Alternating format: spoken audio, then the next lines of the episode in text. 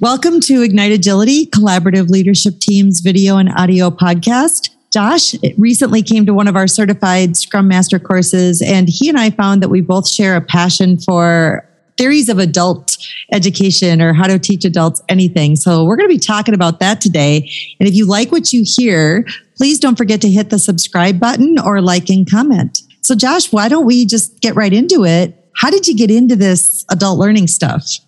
Especially coming from a military background, the military really they don't they're not as concerned with your job as they are concerned with your talents. Because often the people you work with aren't the people that hired you. Uh, you know when you go to sign up for the military you go through a recruiter and then you go to basic training and then you get to your unit. And then those are your coworkers. And they don't know you're coming and they don't know you from adam. And they have to figure out how to use a diverse set of skills to get their job done me having a college background but not being an officer going an enlisted side i kind of had a talent for taking notes and learning things and then being able to translate that down to a a different set of learners because you get a mix of people um, in the military from a diverse background. And as I did it more and realized I had a talent for it, they just kept sending me to more and more classes. when I left the military, uh, I just trying to find my way.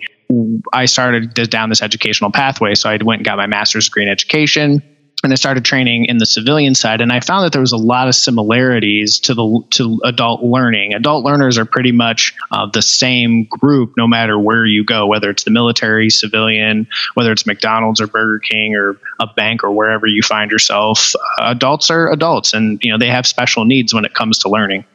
I always tell my son's teacher we do the same thing for a living. That my kids are just bigger. I'm, I'm busy teaching adults.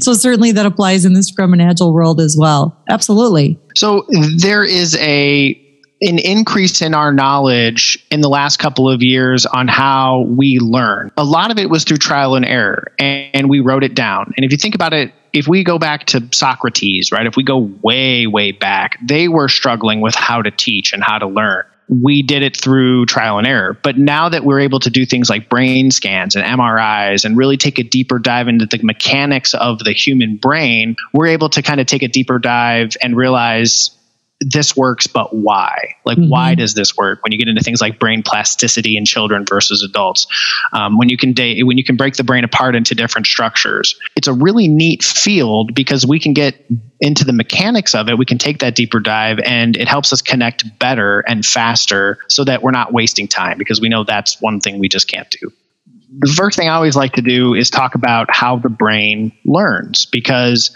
the brain is an interesting thing. Everybody's brain is the same. We have neurons that fire and we walk and we talk and we learn and but the way that those neurons are structured, those neural pathways, they're different in everybody. They fire differently. And so while everybody's brain is the same, everybody's mind is different. And the older you get, the more apparent that becomes. So when we look at how the brain learns, it really comes down to two key structures in the brain. And I want to uh, tip my hat to Dr. Britt Andreatta. She is really the foremost expert in this field. And if you have any interest in this whatsoever, I would say go watch her stuff. She's fantastic at this. The hippocampus and the amygdala are really what tie these things together. And it's because it lives on both sides, both hemispheres of the brain it, it really goes into our senses. So the amygdala really brings in our information, your sights, your smells, your sounds, all of those things are how we interact with the world. And therefore, that's how we learn. It takes that information in and it puts it into the hippocampus. And if you think about it, your hippocampus is your data center, it's your data drive, your hard drive you really have to focus to turn that hard drive on. To hit the save button, you have to focus. And this is where these two things are tied together because in a calm state like we are right now, the there's no sirens firing, there's no alarms, so information flows freely through that amygdala into that hippocampus. But if you trigger someone's emergency responses, their fight, flight, or freeze, the data drive doesn't get turned on you're not focused. And I use this when I'm teaching new trainers because sometimes people go up to somebody when they're in the middle of something and they're trying to get all this work done. And then they try to teach them something and then they don't understand why they didn't learn it. And it's like, well, where was their focus? I've even had people who've come through my class and say, I never realized that I wasn't focusing. Like I didn't realize my focus was getting pulled. And as the world be, has become more complicated, more digital, as there's more distractions, it's harder and harder to maintain that focus, which means it's harder to learn. You know, as we have a thousand emails and 17 mm-hmm. conference calls and all of these things going on, like how do we maintain that focus so we can turn our data drive on and we can start storing information so we can learn. Well, and even a step back with where you started was the neuroplasticity just isn't there. So we're already kind of at a disadvantage where, you know, if we were teaching this kind of new way of working to kids, they might absorb it a little quicker than an adult might. And so now if you add all this other stuff to it, we're interrupting their focus or where was their focus when we're trying to teach them something? Wow we're Absolutely. already starting out behind the eight ball. Well yeah and, and it really comes down to you know kids kids when they're learning they have all these the same chemicals in our brain but the brain lets them flow more freely. Um, and we'll get into this when we get into multitasking but you know the brain tries to hold those chemicals as you get older um, because it, it's want, trying to reserve them for when it knows it needs them. For brains the, you know kids brains they're just willy-nilly all over the place. Uh, but that's good because they can learn very quickly. I'm amazed uh, you know i have two seven year olds and i'm just amazed at the stuff that they pick up on. And i so a lot of times i don't even think they are learning and then they surprise me because they'll remember something or they'll mm-hmm. they'll they'll come back and they'll be like hey remember that time? And i'm like wow i can't believe you remember that.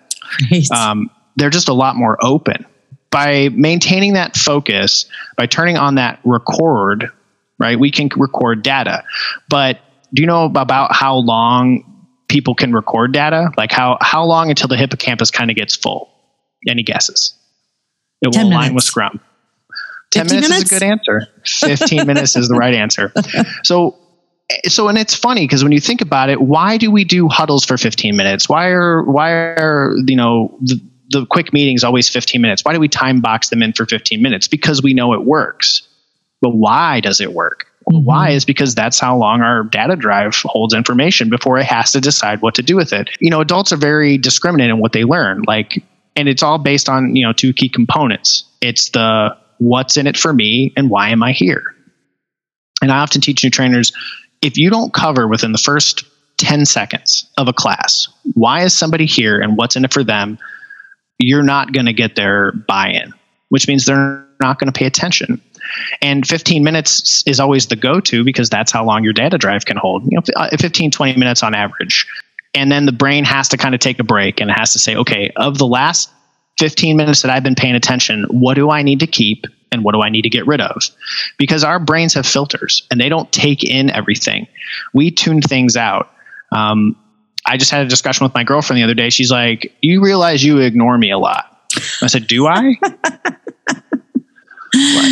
uh, do do I? Because I don't I don't can't remember a time where I've ignored you. She's like, five minutes ago I asked you a question and it's like you never even heard me. I was like, well, what was I doing? She's like, you were messing with something on your phone. Oh, I was really focused on that and my brain just tuned you out. I don't know if I believe that. I don't know if you can blame your brain on that. I'm like, well, let's do an experiment. I, being in the infantry, being in the combat arms, you deal with a lot of information when you're getting shot at, when bombs are going off, when you're in these complex, you know, environments, and your brain has to develop a filter so you can do your job, so you can still direct traffic, so you can accomplish the mission. So my brain, through my time in the service and through my time deployed, just is extremely good at filtering out things if I am extremely focused. And I said, let's do an experiment. Let's come up with a key phrase or key word that my brain will pick up on so that you can get my attention. But watch, make sure I, wa- I look at you. The term we come up with was, hey, babe. If we want somebody's attention and they're doing something, we'll say, hey, babe. Immediately, that started working and that started to that experience that evidence started to get her to be a believer in the fact that i wasn't ignoring her. My brain has just developed an extremely strong filter. Because she'll start talking and i won't do anything. I'll be zoomed in. I don't even realize she's doing it. And then she'll say hey babe and i'll look up and i'm like hey yeah what's going on? And she's like wow like i was just talking to you for five minutes and like you didn't even like recognize me. And then i said hey babe and then you zoned in. Right. You pulled my focus And now I can focus on you and we can talk about whatever you want. And in return, I'm doing the same thing. So it gave us a way that we can communicate better by recognizing that the brain is just going to do what it wants to do, right? We're not really in control of the brain because the brain's kind of in control of us. So once we understand that you know, if we want to have focus and we want people to be able to hit the record button on their data drive, we we first have to set a comfortable environment and we have to make sure it's free of distraction. That is really a key in learning anything. It's even a key in just communication. If we want to make sure that we're heard and understood, they have to focus. The other part of that is it really blew the doors off the idea that we can multitask. And right. we can't. No, we don't no multitask we task switch. And there's a lot of research into why uh, task switching, if you're good at it, is a good thing, and if you're bad at it, is a bad thing. Um, Britt will call this um, Swiss tasking, and her example she likes to use Swiss cheese because you you you jump from task to task, but you know if you're trying to write an email and listen to a conference call, you're either focused on the email or you're focused on the conference call. But if you're switching between both, you're not doing either one of those well. Right. So there's holes, there's gaps. Um, there's times where I'll go back and read an email and there's just whole sentences missing because I had my focus pulled. And so even though we know about it, it's really hard to work around it. And task switching, you know, the human brain is developed in such a way that it's it's chemically dependent on things. So when we jump from task to task, we have to reorientate ourselves to that task, and that takes chemicals. That takes brain. Uh, juice, as I like to call it. When you jump from task to task, it depletes those chemicals. If you think about a day where you jumped around from 17 different tasks and you really didn't get anything accomplished, but you feel exhausted, there's a reason for that. It's because you're worn out. Every time you jump from task to task and you pull that concentration, not only does it take time to come back and you have to refocus and reconcentrate, it's depleting your brain chemicals. And your brain eats up like 20% uh, of your calories. I mean, that's it really will wear you out. Uh, it's also why the brain tries to cheat. It tries to find ways to do things easier because it's constantly uh, trying to find a way to save you energy. That's a survival tactic. The example I use for that is driving to work you know the first time you ever drive someplace new you're checking your gps and you're looking for landmarks and you know you're really dialed in. But the hundredth time you drive to work you don't even remember that you hit the exit you're halfway right. to work before you even remembered that you know like i had to make this turn and look for that big tree and all that stuff. And that's your brain just going to sleep. It's like i got this. I've done this a hundred times. And when they've done studies on on rats and on people when you're learning a new activity your brain spikes the whole time. It's active. It's actively engaged the whole time you're learning something new. But by the hundredth time you do a repetitive task it spikes at the beginning. It recognizes it knows what it's doing and it flatlines right? So it, that's complacency. And in some places, complacency is good, and in some places, complacency gets you in trouble. If you think about the person on an assembly line who just kind of sits mm-hmm. there like a robot and just throws, and randomly they'll just grab a whatever they're making. Let's call it a peep, right, or a, a, widget.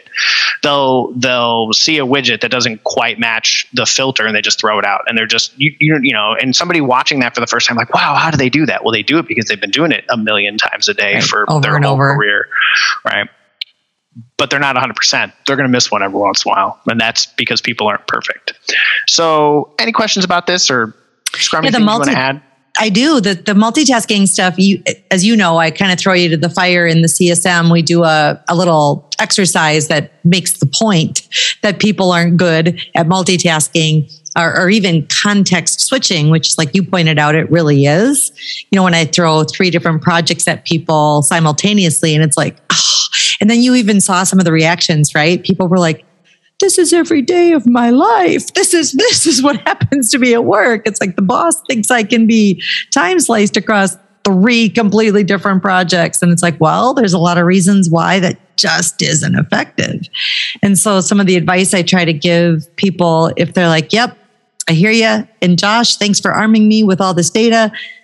How do I get my leaders to understand this? You know, I try to flip it around and and put it from the leader's perspective because if they really think it's productive, we have to show them it's not. And I'd like to point out all you did is give people a built in excuse. What? No, I didn't. Sure, you did. If, if you break their focus and ask them to go check on project B when they were just working on project A, well, I'm going to have to get back to you. Well, how is project B? Well, you know, I'm going to have to get back to you. So then now all of a sudden the leaders are like, oh, I don't like that. No, ex- you know, I want no excuses. I don't like that excuse thing. Stop, you know, giving people all these things that are all priority and do at once because it's not effective. If you want, if you want people to be productive, let them focus. That that's one of our Scrum values is focus. So this it aligns perfectly with some of the behavior change that we're looking for when we adopt Scrum. Yeah, when we teach, we have an error reduction course that we built here. And when we teach it, we tell them, look, your brain can only focus or concentrate for X amount of time and it's going to flatline. And we don't try to teach them not to do that because that would be impossible. We teach them to recognize factors that allow them to know they've lost focus so they can check back in. You know, just look around the room for a minute or reset your focus. And, you know, they're doing production work for six and a half hours a day. Mm. So every 15 or 20 minutes, you know, like in between when you're making a task switch, just stop, look out the window. Let the brain relax for a second so that you have a better re-engagement. On average, you know, we've seen a reduction across the board of errors by 75%. Um, the last group that I pulled, one of the participants, his errors went down by 83%. Just understanding that your brain's going to do it whether you want it to or not. No matter how right. much I don't want to lose focus, the brain's like, yeah, I don't care what you want. I'm going to do what I do, right? Because mm-hmm. that's how it's wired. So it's it's really neat to kind of take the responsibility for their brain going to sleep on them off their shoulders but but then reestablishing that you are responsible for getting back into the groove right? It's not yes. your fault your brain goes to sleep but it's your it's your responsibility to recognize when it does and then get back into what are you going to do about it? task yeah. mode. Yeah. So and the strategies on them. Um, much like we put it on the developers to solve problems at their level this is one of those where i can't tell you how your brain's going to do that. You guys need to figure out a solution for that you know, but we have some tips and tricks that they can do, like looking out the window or taking a couple of deep breaths, um, readjusting their position in their chair, Standing. things like that. So, yeah, I always tell people just yeah. stand, sit down, whatever stretch, give yourself a stretch, whatever you need to do. Yeah. And that leads into a whole other science of how activity really fuels brain engagement. Mm-hmm. Like sitting in a chair all day is the absolute worst thing you can do for your brain. It's terrible. What do we ask kids to do all day? run around, go to recess. run around, go to recess. You know, the, there are schools that they change classrooms throughout the day to, just to get them up and moving around, just because that physical activity reinvigorates their brain to learning. So mm-hmm. there's a lot of neat, again, a lot of neat things out there um, that we can't cover here. So how this plays into focus and learning is that if you if you give them focus and you establish urgency and urgency will go to the plasticity right? If if you have focus but there's no urgency in learning how much of this are you really going to pick up? How important is it to you? And adults can make that decision. Adults are can very much say, "Oh, this is very important to me," and then you have their focus. And to that, you know, if they care about it, then they're going to pay attention. And if they pay attention, they're going to concentrate. If they concentrate, they'll understand. They'll have a better chance of understanding. And if they understand, that'll go into their memory, and they'll be able to apply what they learn. The reverse is true. If I've been in class for 15 minutes and then I tell you what's important, you're not going to remember what I talked about 15 minutes ago, and now you're going to get scared. So not only did I not engage you from the beginning. Now I've put you in a fear state. Now I've killed any ability that you could have to actually walk away or pay attention or learn this because they don't care. They're not going to pay attention. They're not going to understand and they're not going to be able to apply or put it into their memory. So that's where, like a scrum master being a facilitator, making it easier, right, on yeah. them, if we can set that tone and create a comfortable environment for them to share ideas and problem solve, you're going to have a much better result because their brain's just going to be operating at higher capacity. And this virtual stuff doesn't make that easier. I think it only adds a level of complexity and lots of little distractors or shiny objects for people, like you said, their inbox or their emails, or if they even have that notification turned on while they're trying to focus either in a meeting or a training class or whatever, right? On screen, there's lots of distractors. Oh yeah, the, the I mean, a computer is a phenomenal tool. I mean, if you think about a computer when they were first developed, they took up rooms in buildings. I mean, they were huge. Now computers fit in your pocket. Mm-hmm. you know, your phone is a computer. You can take your office with you wherever you go, but it's on us to make those decisions on whether we engage or not. And I see my boss do it all the time, and I get on her for it. Um, we'll be having a conversation about trying to problem solve something, and there'll be a ping on her computer, and you'll hear it, and she'll instantly focus on the ping because she feels like she's got to answer it. I have those things turned off. Mm-hmm. Like, I'll check my emails every 15, 20 minutes. I won't check my email every time an email comes in because the expectation isn't that we respond to an email immediately. But if you put that on yourself, right? And so she'll get focused and she's like, I'm still listening to you. Go ahead and keep talking while I type this email. And I'm like, no, no, you're, not, you're not listening. I can come back. I can come back, or you can stop what you're doing. But if I talk to you for 10 minutes while you're writing this email, you're never going to hear me. And then when we go to problem solve this later, without fail, I, I, I forgot what we were talking about or I don't remember you telling me that. I know you don't because you right? weren't focused. And we teach this, and she knows it, and she still does it. And it's just like, you know, you got to kind of pull them out of it. Um, so to that, we get into, you know, the adult learning, and this is where this is really where when I say adults are special needs learners, this comes into play. At some point in time, we all have had to develop self-directed learning styles at some point we got off the rails of our educational system. If you think about kindergarten, even through high school, and I'm a big proponent of the struggles that they they do in high school preparing kids for college, is that we don't teach self direction. Everything has a time box. Everything has a very set way that they're going to do something in their learning, and they teach to the test. And then when you go to college, all of a sudden that whole support structure is gone all of a sudden you're on your own. And it's not just a lot of times it's not just you're on your own and learning, you're on your own and figuring out how to take care of yourself. You're figuring out how to create a schedule so you get to class on time and how do you feed yourself and how do I do laundry? I mean, a lot of kids fail in their first year of college because they're not just learning more advanced knowledge and skills, they're also trying to figure out how to do life. Mm-hmm. And I'm always a big proponent of not trying to learn too many things at the same time because it pulls your focus. But as you do that struggle, you come up with your self-directed way that you like to learn. There's, a, you know, I like to turn on music. I don't like to turn on music. I like to dim the lights. I like it really bright. I want to sit outside. Whatever it is that you do to cope with the stresses of learning is your self-directed method. And everybody's is different. We go back to the brain wiring, how you've learned that that wiring of your neurons and when you develop tasks and skills is different. And so, how, as a learner, as a facilitator, do I reach a room of people that might have very contradictory styles? Right. And I think some scrum masters probably struggle with that. I, will do a huddle and five of my folks get it, but maybe one of them never does. Mm-hmm. I, that mm-hmm. means I have to adapt my style. And even the team themselves, you know, because when we talk about a team of developers as part of a scrum team, you know, what the scrum guide's big on is self management, self direction. Well, if they struggle with that, or to your point, if they're all different and they haven't figured out each other's styles, they got a lot to talk about when they're thrown together as a team. It's like, how are we, how are we going to come to consensus? How are we going to do work with each other? Because it's up to us, right? We don't want to enforce stuff. We don't want to micromanage or say, here's how you're going to do it, because it's a whole different set of behavioral problems if they resist. But it's like, oh, you're a self managed team, you're a self directed team. Uh, we don't know what that means. Right. And why don't they know what that means? Right. Mean, if you think of a standard corporate environment where you're told day in and day out what you're going to do, and then all of a sudden we're going to go to this Scrum methodology of, of workflow. Now you all get to figure it out. I just spent the last 20 years of my life not having to figure it out. I have no frame of reference in which I'm supposed to do this. And, you know, uh, I just went through this with with my management leadership group. They wanted um, a group of people to learn something new, and so they just threw them in the deep end and said, "Figure it out." And every time they ask a question, they say, You're supposed to be figuring that out. But they spent the last four years not figuring out anything. And I'm looking at this and I'm like, This isn't how you do development. But to them, maybe that was their experience. And they're looking back on their life and saying, Well, I turned out okay.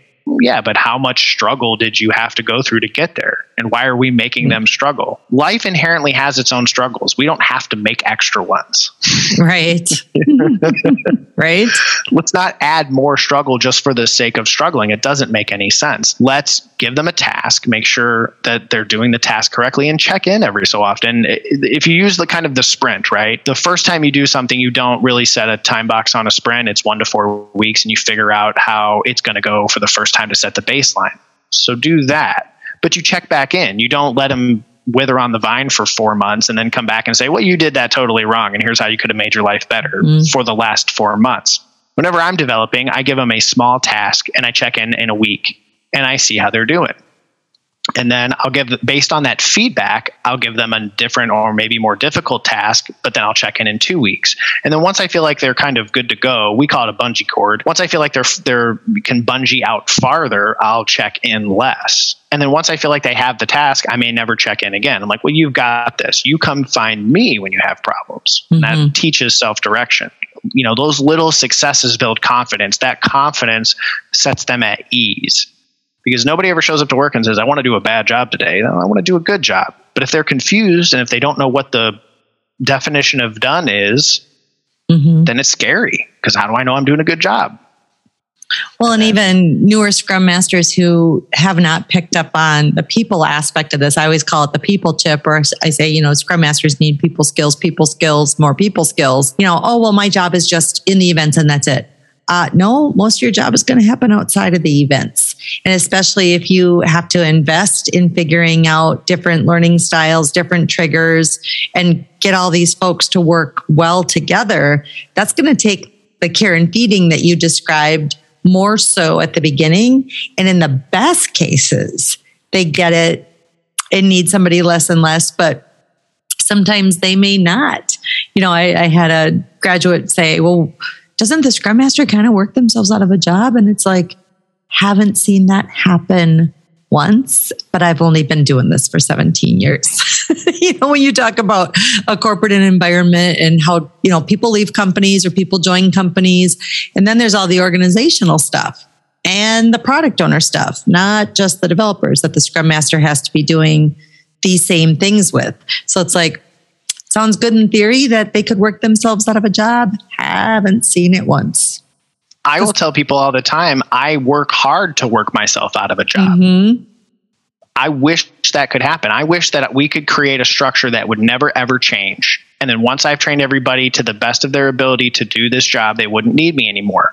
Except for everything changes all the time. So, especially uh, in know, corporate America or like in knowledge environments like we both work in, unlike that assembly line that you talked about, where if the brain does fall into that complacency, well, in knowledge work or new product development, complacency usually isn't okay, right? Usually we talk about continuous improvement or the next release or the next big thing. And so you don't really have that luxury either. Oh yeah, and, and and you know when we produce, right, we're we're taking things that are complex, right, that have a lot of interconnecting moving parts, and the outcome is highly unpredictable, and we're trying to make it maybe complicated where it's still the same interconnected moving parts but then the outcomes are highly predictable. And then you try to move that into business as usual. So you're trying to take something new take the complexity out of it make it complicated because at least that's a little more simple a little more repeatable. And then once it becomes repeatable you can make it efficient then you can make it BAU and then it will live in BAU until the next new thing comes along. I mean how often does things update? How often are there upgrades? How often do clients change their minds on things? I was on an airplane not too long ago, and I was sat, I ended up sitting next to a guy who sells energy drinks. He was the VP of sales nationally for energy drinks, and I said, "How come every other day it's like a new limited release energy drink, right? Every day. It's like there's a brand new one coming out, a new flavor, a new thing. And he said, because that's the market. Everybody wants the new. Everybody's looking for that next new great thing. And so they're always going to do that. And then they look at their research and they say, which one did people buy the most? And that's the one that then becomes the one that is on the shelf all the time. And then the ones that didn't make the cut, they get put away. The I think Lay's potato chips does that. They have these these competitions where the one flavor that gets bought the most is the one that ends up sticking around, whether it be you know the super cheesy jalapeno or the chicken and waffle or you know the kimchi flavored inspired one. Mm-hmm. Um, you know, when I was a kid growing up, you had three different kinds of potato chips. It's just Lay's were Lay's, just plain old. Maybe a little Pringles were. Pringles were Pringles. You had regular and sour cream and onion. That was it, right? Now you walk down the grocery store, look at how many different Pringles there are. It's like pizza buffalo wing. It's like they're just throwing everything out there and seeing what sticks because everybody wants the new. Mm-hmm. Um, so getting back onto onto track, adult learners will also accept responsibility for their learning. Much like how I ended up in Scrum, I was like, you know, I'm, I, there's I, everybody talks about this agile thing, and I'm really I'm really curious about it. So I'm going to accept responsibility for my learning, and I'm going to go out and I'm going to take a class or I'm going to do a course. If they say there's going to be a change in the system and everybody needs to learn it to keep your job, well, I'm going to be focused and I'm going to put a lot of work into that because I want to keep my job. I'm going to accept the responsibility for my learning. If if you don't go do your e-learnings to stay in compliance, right? Uh, Mhm. For some industries, that's on you. You can't blame anybody for that. You had three months to do it, and so they know that I'm going to do it because I don't want a nasty gram from my manager because I didn't do my e-learning. But but adult learners got to understand the why that really and then that's we're back to focus. They've got to know why they're there. Their time is limited. They have so many projects and so many deadlines and so much so many due dates. I got to know why this is important to me. I got to know what's in it for me. But once they do and they get put at ease then their brain can learn. When i was teaching um, brand ambassadors how to pitch virtual reality technology for facebook for their oculus vr um, they were very specific VR was so new, it really wasn't about sales. It was about getting people to be comfortable with the technology, Mm-hmm. what it is and what it does.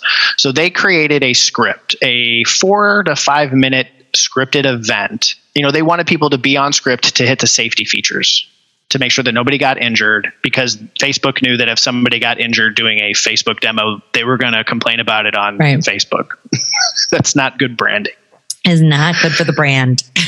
so my very first class, everybody showed up and they were extremely nervous. When I read the room, I said, "Hey guys, welcome to class." We flew everybody in nationwide to St. Louis. It was a centralized location, and we taught this class in person because if we're going to be teaching people skills, we can't do it over a computer. Kudos to Facebook for that. That was a really good decision. But the class was extremely nervous. I'm looking at 30 faces and I see deer in headlights across all of them, and I'm like, hmm, interesting. So I started teaching the class and I started getting their feedback. And what I realized was that their managers told them that they had to have this script memorized front, back, left, and right, or they weren't going to get their certification and they were going to lose their job. Wow. That's some fear. That's a fear That's some factor. fear. but that's not what Facebook wanted. Facebook really wanted a friendly experience. They wanted them to stay on script enough to hit the safety features and to do it in a particular order, but they didn't want it word for word. They didn't want them canned robots just repeating. They could have got a robot to do that. So, my next class, and for the rest of the classes, when they sat down, I said, Hey, everybody, we're here to learn how to do this experience. It is not an expectation that you know the script forwards, backwards, left, right, upside down. And the entire room had a collected sigh. Everybody just went, ah. that's not what my manager told me. I understand that's not what your manager told me, but I'm your instructor. I'm telling you, since I'm the one that's going to pass or fail you, that I'm not looking for you to hit every word. I'm looking that you get the meat and potatoes of this, that you hit the key safety features, and there's only four. And as long as you hit those key safety features and you basically do this in order, let it be your style. You know, be yourself. That's what they want. They want this to be fun and exciting, and they want you to be yourself, right? So that everybody can have a comfortable and fun experience. And it absolutely changed the entire direction of the rest of the training. And so that was just my that was my script. That's what I did. I, the very first thing once I turned that PowerPoint on, I was like, you guys don't have to do this like your manager told you. And they're like, whew, because it's hard to do scripted experience. There's a reason there's professional actors out there. Um, Yeah. Right. um, and so, yeah, putting them at ease just meant that they were just much better learners. And there was maybe of the 500 people that I taught, there was maybe two the entire time that I didn't sign off on that just didn't get it. And they didn't get it not because they didn't get the script, they didn't know how to be social. Oh, yeah. They didn't know how to talk to people. They were very skittish and jumpy. And I was like, mm, yeah, I'm not putting my name on that one. Right. to use that example, also, uh, you know, I was one trainer of 30 people, and that's not good odds, right? You really want to keep it kind of a four to one ratio with adult learners because of their needs. What I did is I created group training activities where they Mhm. taught themselves. Right. Like I, you know, I put them in groups of four and five, and I said one person's going to be the customer, one person's going to be the brand ambassador, one person's going to read through the script just to make sure that they hit the the points, and the other two just kind of hover around like we're standing in a Best Buy. Mm-hmm. Be the audience that's going to be there, kind of watching you. And then I would walk around between the two rooms and just kind of observe. And they really helped each other out. And, and adults are really good at this. They're really good at helping each other out when you put them in small groups like that, right, with yeah. a common goal totally with the scrum training and the virtual is hard and even though we have breakout rooms and we can put people in the simulation just what you said about walking around i miss being able to walk around joining the virtual rooms just is kind of creepy. You know what I mean? Like, because people will say, well, the instructor can flit around and join the breakout room, but then they don't know when you're coming. They don't know, you know, and then when I've done it, I, I know I'm interrupting something and probably derailed something good. So I've taken the stance that if you really need me to tap in there, you can notify me. There's like a little notify instructor and I can pop in, but I, I don't do the uh, virtual walk around because it just disrupts. It just disrupts them. This virtual thing has been really hard to make these uh, environments collaborative. Yeah, I noticed the same thing. When I was going, we had two different rooms, four stations set up. And when I went around, I would hear them doing a great job and then they would see me and freeze. Yeah. And I was like, ooh, okay. So I quit doing it as much. I would maybe make one loop just to make sure that everybody was still there and they mm-hmm. were on, mm-hmm. on track, but I wouldn't walk around as much once I realized that that was disruptive to the learning because it was locking them up and it was messing up their flow. And yep. I really wanted them to find that flow. Now, when I did the certification, I did a complete, I pulled up a chair and I set it down and I got my clipboard out and I stared at them and they're like, oh my God, you're making me nervous. I'm like, well, that's the point. Like, I am trying to make you nervous. I want to see how you do under pressure. You've had 12 hours to practice this, right? I, mm-hmm. I want to add a little bit of pressure, but you get multiple attempts. So if you botch this one, you can do it again. You actually you can do this until the bus shows up to take you to the airport. As long as you give me one good run, I'll sign off on you and you can go about it. And everybody passed. Sometimes it took two or three times, but if, if you tried hard and you were hitting those key points, you know, you were good to go. The uh, and most people did a lot better when they got to Best Buy. Once they got in there and nobody was watching and they were the subject matter experts now, they killed it and all of mm-hmm. the feedback that we got from the mystery shops and things is that they were doing a fantastic job. So, and, and that's what we really like to see. And they, a lot of them even said, once I'm not here and I'm not under all this pressure, I know I'll do amazing. So it was really great. With child learners, that's why it's different. They're adult dependent. They show up to class every day and they look at the teacher, and the teacher is everything. Mm-hmm. And they are 100% you know, I didn't know it because the teacher didn't tell me, or they always want to blame the teacher for everything. Right. And then because they're not responsible for their education. We put it on the teachers. And I think a lot of people from the pandemic realize just how much teachers do. And, you know, we talk about how they don't get enough credit, but really they're like, wow, this is hard. You can trick a kid into just about anything, depending on their age range. You know, little kids, you can tell them anything and they're going to believe it.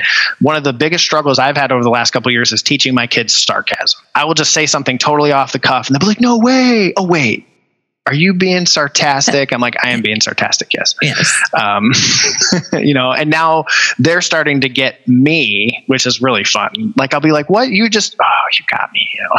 so it's nice to see them first recognize it and then being able to apply it back, even though it, it causes some issues sometimes where conversations go a little off the rails. That's the difference. And the reason that we call this out, the adult learning and the child learning, is that sometimes adults are still stuck in a child learning model. Mm-hmm structure dictates behavior. And I teach this a lot in my leadership courses.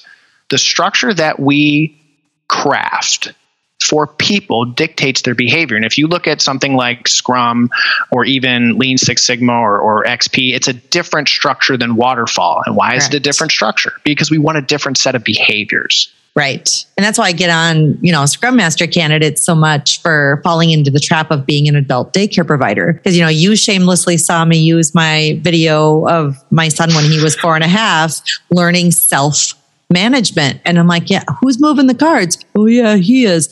Okay, Scrum Masters. So stop putting your hands all over everybody's work. You're not their adult daycare provider and you're taking their learning opportunity away. You're taking their self direction away. What are you doing? Well, I don't know what to do with my, well, okay, that's a different conversation. Let's talk about what you need to do and what you don't need to do. But we set up this structure because we want them to behave differently. Don't take that away from them. so it's like, no, you have, and you have to learn by doing. And that comes into different learning types. Now, I will put a caveat in here. There are a ton of different theories around learning types. But for my new training, for, for my new trainers for getting into adult learning, I, I, bake, I break it down to the basic three. You got auditory, kinesthetic, and visual. What I like about the big three is it's just easier to understand. You know, your auditory learners are those people who learn by hearing, and by by reading people often confuse visual learners by reading a book you're actually auditorily learning because you're reading it in your head you're you hear it in your head. The visual learners are somebody who watches somebody do something. And I have a one of my brothers is great at this. He will watch somebody do something one time and then he can do it perfect. And that's an amazing skill set to have. Then you have your kinesthetic learners, like which I am, which are absolutely the most frustrating learners that you can deal with because they have to learn by doing. I right. always tell people I got to get in there, I got to break it six times before I actually learn it and then can apply it. But they're also some of your strongest um, facilitators because they had to struggle so much to learn it that they really know it and they can break it down a little bit more simply. While there's the big three the hearing, the seeing, and the doing often people are a mix. You don't really just have one, and it can be situational. So sometimes you're if you think about it kind of on a spectrum or kind of as a blended model you might be more kinesthetic visual like i have to see it i have to do it listening to a lecture isn't going to do it for me and some people are maybe more like listening and watching and then they've got it and sometimes you have to do all three and it really just depends on the context in which you're doing it. it to me it would seem to be hard to teach computer programming if you weren't actually doing computer programming. It may take all three styles to get it there. And then as a facilitator, as a as an educator, how do you in a class of 30 people meet everybody's style? Yeah. Right? How do you design a training or an event that hits all three styles in a way that makes it work? And that can be troublesome. It's important to know that they're out there so that you can modify based on your feedback. I design the best training that I possibly can to hit all three styles. And then I have to watch my learners and I have to talk to them and I, we have to figure out if what I'm doing is reaching them. Yeah. And with in person classes, definitely easier for, for our own team to do this. And then when we flipped to virtual, oh, what a challenge. And uh, you're right on the, the 30, our, our team has been really big on just saying no to some of those 30 person virtual classes because it's a nightmare, not only for me as the educator, but I'm sure for these learners. So I've just gone to smaller and we are going to have a mix of this stuff. You're going to do a simulation. You're going to get in a small group. I got to get you working with each other because it's just, it, it's a stretch for everybody. And sadly, I don't think it's going away anytime soon. You know, we're baby stepping back into some in person stuff with where we are in the world, but I think a lot of organizations are also recognizing a lot of cost savings. So I don't think uh, some of the virtual or work from home is going away anytime soon. So we got to get people no. more comfortable in this environment too. Yeah, and as as we you know as we've globalized everything, it, it really becomes more imperative that we do that. But we have to make it smaller. With just you and me on the screen, we can more easily read each other's body language. And body language is a bulk of our communication. Tone, body language, things like that, they talk to us. And when you have 30 little boxes, you can't read body language. It's impossible. Right. And you you if you were trying to read everybody's body language, you wouldn't be able to focus on the class that you were teaching. When you're doing stand-up training, as you scan the room as you're talking, you can pause and you can see the person who's like, are you okay? Like, what's going on? It's like, I totally just lost everything. Um, and that's fine. That's what we want. We want to do those check in moments. Um, I was working, I'm working with a new trainer right now that we just hired. She was getting ready to go do her training. This is her first training with her hat. You know, I'm a trainer now. I put my hat on and my uh, boss was there and we were talking to her and you could see her kind of start to really tense up. And that caused us to pause and say hey are you doing okay? So i'm really nervous. It's like we could see that. That's why we're checking in. You know as much as we read body language it's interpreted through our filter. So we need to make sure that we're checking in. We're not making assumptions because you know assumptions are bad. Oh yeah. What they say about so, those So when we're checking in, you can listen for cues to figure out what style they are or where they are. You know, your auditory folks will use auditory language like that doesn't sound right or it sounds good or that's music to my ears or they will use key phrases such as visual i can't picture it or maybe i need to see it differently or i just need to take a look at it and those are your visual people and that's how you you tease out those clues to figure out how you modify your approach to reach that learner generally i try to get 80% of my learners through a class without much one-on-one but there are people that just won't get it. So when you're having that one-off conversation, when when we're t- conversing, we listen to those things. For kinesthetic, it's it's more physical. Uh, you know, are you painting what I'm priming? Are you picking up what I'm putting down? How does that feel? Those are all clues to tell you what style you are. And for that person, it's just hey, let's go over here and start doing it. Right? Mm-hmm. Talking to you isn't going to help. Showing you isn't going to help. Let's get your hands on it and, and we'll get her done. That's what helps that facilitation. So if you use your experience, if you're in with a group of developers and they're having conflict, what is the conflict? Is it an understanding? Is it implying? And if it comes down to the learning part, they're just not getting it. How do we get them there? How do we bridge the gap? And it'll it'll come down to their learning style. Nice. In the last couple of minutes that we have, what are some final thoughts you'd like to leave with our listeners about working with adults or even, you know, tackling this adult learning hurdle that we could have? I think the one thing with adults and I think this really matches up well with Scrum is it's about the conversations. It's about getting their feedback and really listening to their feedback because all feedback has value feedback may not always be delivered the way you want it. Conversation doesn't always go the way you you might like it to go. Maybe the word choice or the setting. But if you truly listen to what their concerns are, if you can get them to relax and have that conversation, then you can really start to close the gaps on their struggles and help them problem solve. Um, just today, I had a, a, student from one of my leadership courses. Uh, I think he went through almost a year ago, and I always tell him, "Doors always open. Reach out to me if you need anything." And he he called me and said, "I'm struggling. I don't know what I want to do with this job, but I don't think it's right for me." I said, "Well, what do you want to be when you grow up?" And he was like, "I don't understand." It's like I was 32 years old before I figured out what I wanted to be. Mm-hmm. Right. I just couldn't figure out what I wanted to be when I grew up. So, what do you want to be? And he's like, I-, I don't know. And I was like, Well, tell me about your job. What do you like about your job? And he started talking about the people and he started talking about the setting and the freedom. I was like, None of that's your job. That's what you like about the environment. Tell me right. about your, what do you like about your job? Nothing. Yikes. That's great. I love the openness. Tell me, you know, th- that's what we need to know. So you don't like anything about your job. Fantastic. Think about jobs you've worked in the past and what job did you really like? I really liked customer service. I really liked interacting with customers and trying to provide the best customer experience. And I just don't get that because I'm in a tech job. Fantastic. Let's go to the let's go to our job postings and let's figure out what's out there in customer service. And immediately there was a job that just spoke to him. And he's like, "Oh my god, that's my job." I'm like, "Well, apply for it." Nice you know, it, nice. it's as easy as we wanted to be. Well, we really appreciate you sharing all these tips and tricks with us uh, on our on our podcast today, and maybe we'll have you back because I feel like we could keep going. We can we can dive into some more aspects of this. Oh, I, would love to. And then if anybody watching this has any questions, you know, put them down in the chat, and that'll kind of fuel maybe the next steps for this. All right. Thanks, Josh. Thank you. Take care.